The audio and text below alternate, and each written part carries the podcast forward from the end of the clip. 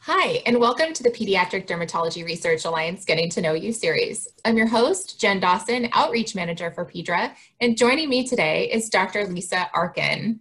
Doctor Arkin is Director of Pediatric Dermatology and Assistant Professor of Dermatology and Pediatrics at the University of Wisconsin. And she's also the chair of our Early Investigator Committee. Welcome, Doctor Arkin. Thank you for being here. Thanks for having me. So, Doctor Arkin, um, just to get us started, tell me a little bit more about your background and how you came to be in pediatric dermatology. Well, it's a little bit of an interesting story, but many people don't know that I had a previous career in entertainment. So as an undergrad, I had really no conception that I would consider medicine. Um, I was a theater and history concentrator at Brown, and I graduated um, and moved to New York, where I initially worked in publicity on Broadway, and then worked with writers actually developing their material for cable television. And I really loved my job. I particularly loved the creativity of developing material with writers. Um, but I had jury duty on September eleventh, and I saw terrible atrocities. Um, like the rest of New York City at the time, I walked all the way uptown in complete shock. I called my father from a Blimpies on sixth avenue so he would know I was alive. And it was a pivotal moment for me in terms of finding what was going to be most meaningful. And I worked, I had been volunteering after work with children with cystic fibrosis at the hospital downtown, which really became the closest level one trauma center. And that whole week after um, the attacks, I had this feeling of immense powerlessness that somehow if I had been a physician, I, I would have helped more. And of course, that was totally not the case. There was nothing to help with, but it made me realize that I wasn't feeling like I was making enough of a difference in the job that I was doing. Um, and uh, I knew in that week after that I just would never go back to doing what I'd done before. So I went to Columbia. I did a post back there because I had taken one science class in college, geology, mm-hmm. and uh, did all my pre-med requirements, which I wound up really loving, even though I was terrified. And then I went to medical school, certain that I'd be a pediatrician because I had fallen in love with helping children, you know, in their darkest hour. And to my complete surprise, in my fourth year of medical school, I fell in love with dermatology. And I think part of the reason was I really loved this idea where I got to be a detective, um, where I could help to add clarity to a child's diagnosis and yet have a little bit of emotional distance to maintain my life outside of the hospital. And it was such a new field, uh, so ripe for discovery and innovation. Um, these were all the things I fell in love with, and that's why I'm a pediatric dermatologist today. Lisa, that is an incredible journey. What a story. Your experiences, everything from nine eleven to, you know, the work you were doing before then, and then your volunteer work, all informing what you're doing now. And I can really see that passion in you that you bring forward from all those experiences. So with that passion and that a crazy amount of experience and background, what kind of advice do you have for early career members? This is such a great question, and I feel like I'm still really a work in progress because I am still technically an early career investigator. Um, so I think the messages I'd like to share probably have come from my best mentors. Um, the, the first is you really want to look for gaps in practice and knowledge through your own practice. Um, be a careful observer when you're taking care of patients. Ask questions to the patients and families you care for about what's hard for them, and you'll know what's hard for you because those are the problems that are really worth solving. Um, think about how those gaps can inform a question that might help to alter clinical practice or shed light on something that would in fact be a discovery that would add innovation for all of us. And then when you do that, you need to find a great mentor, because mentorship is sort of at the crux of all the things that help give us career direction and also inspire us in terms of lifelong learning and happiness. And, and I would say it's really helpful to have a great mentor within your own institution, maybe not necessarily within your own field, but also someone outside your institution. Um, in part because they may have, you know, different perspectives. Someone inside will have better advice about how to access institutional strengths and resources, where someone on the outside can probably give you, you know, a, a greater perspective in terms of um, career satisfaction and direction beyond your own institutional strengths. Um, and then I think it's really helpful to set short and long-term goals, but it's also critical to remember that there are so many stages in any career. And so I worry sometimes that we get so focused on the deliverable or um, the, the things you need to get promoted or to, quote, be successful. And I struggle with this every day. I think we all do, you know, in academics, because there are certain things that we need to attain. But try to think about the things that make you happiest, because those are the things that are going to be the greatest contribution that you leave, because they're going to be the most inspirational for you. And then my last uh, piece of advice is just to persevere.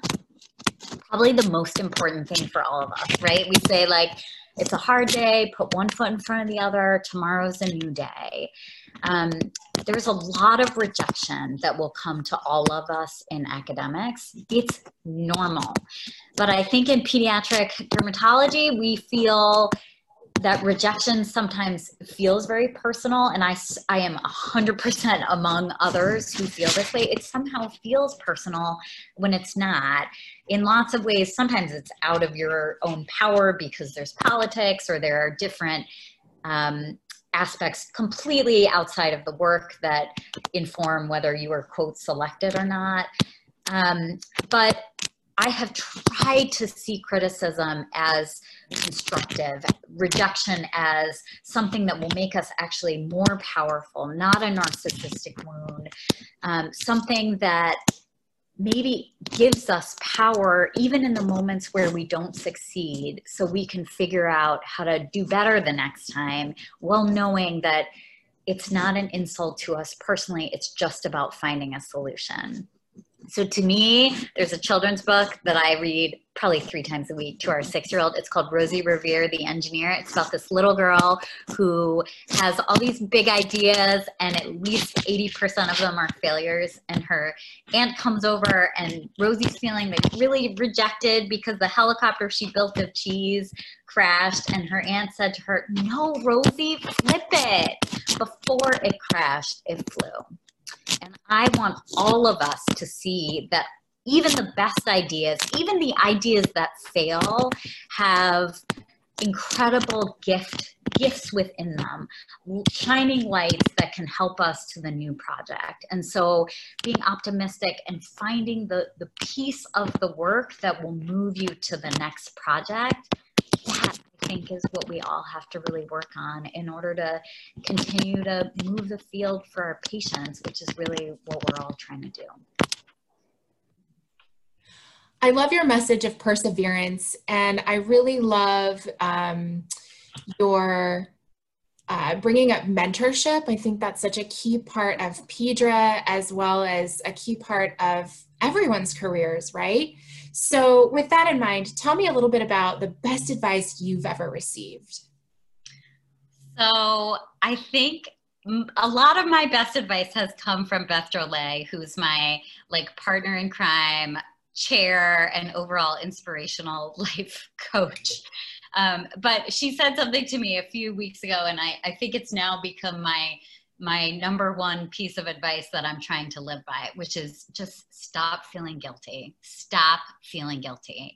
Do what you want to do. I think particularly as women, um, as early investigators in a field uh, where we often have young children and are balancing many, many competing demands, it's easy to feel like you're failing at everything, because the jobs are in their collective impossible to feel like you're succeeding in everything. And so at some point you just do the best you can, and the guilt doesn't help you. So do what you want and don't apologize for it. My second piece of advice comes from COVID, and it's that opportunity can emerge from chaos. So even when things feel the most out of control, look for moments of clarity or critical gaps that you can learn from, because sometimes it is that chaos that feeds the best innovation. That is so true. I've Yeah, we just have to take advantage of some of the things that are thrown at us, right? And let that just have like good ideas come out of that. Exactly, yeah. So um, now we're, we're talking about advice. Um, what, what could you share with the patient population, with parents, with advocacy, with the children themselves? Like, what kind of advice would you share with your families? Yeah, I mean, I would say the best science, the most meaningful innovations come from ideas and critical questions that are relevant to patients and parents. They are at the center of everything we do. We want to make sure that we're doing the science right. We want to make sure that we're answering the question that's critically important to the patients. And so everyone who we care for, they are truly partners with us in this work. They should be at the center of the process from the beginning on. And I think just uh, making sure that we're partnering in the right way, that we're answering the right questions, that we're keeping the science honest from the beginning is critically important.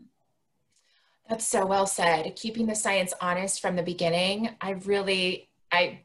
I think that's so true, and I love that you also have your patients at the center of your world, and it's so important for PEDRA as well. So one last question before I let you go. What is the most rewarding thing about your career? So I really love what I do. I get to help lots of patients by laying hands on them. Um, and then I get to hopefully help thousands more by doing research that actually moves the front. And it's this incredibly precarious balance between the two things that I love the most. It's sometimes the hardest aspect of what we do every day, but it's what inspires me to do more every day we move forward. I love that. I think that's a great way to leave this, and be inspired to do more. That's so important. But also be kind to yourself. Yes. Yes. Especially right now, as we're all being parents and educators and doing our jobs. It's literally an impossible task. So have good self-compassion in the process. Also a great takeaway. Thank you so much for being with us today, Doctor Arkin. It's been wonderful getting to know you. Thanks, Jen. It was a pleasure. You guys stay safe and healthy out there.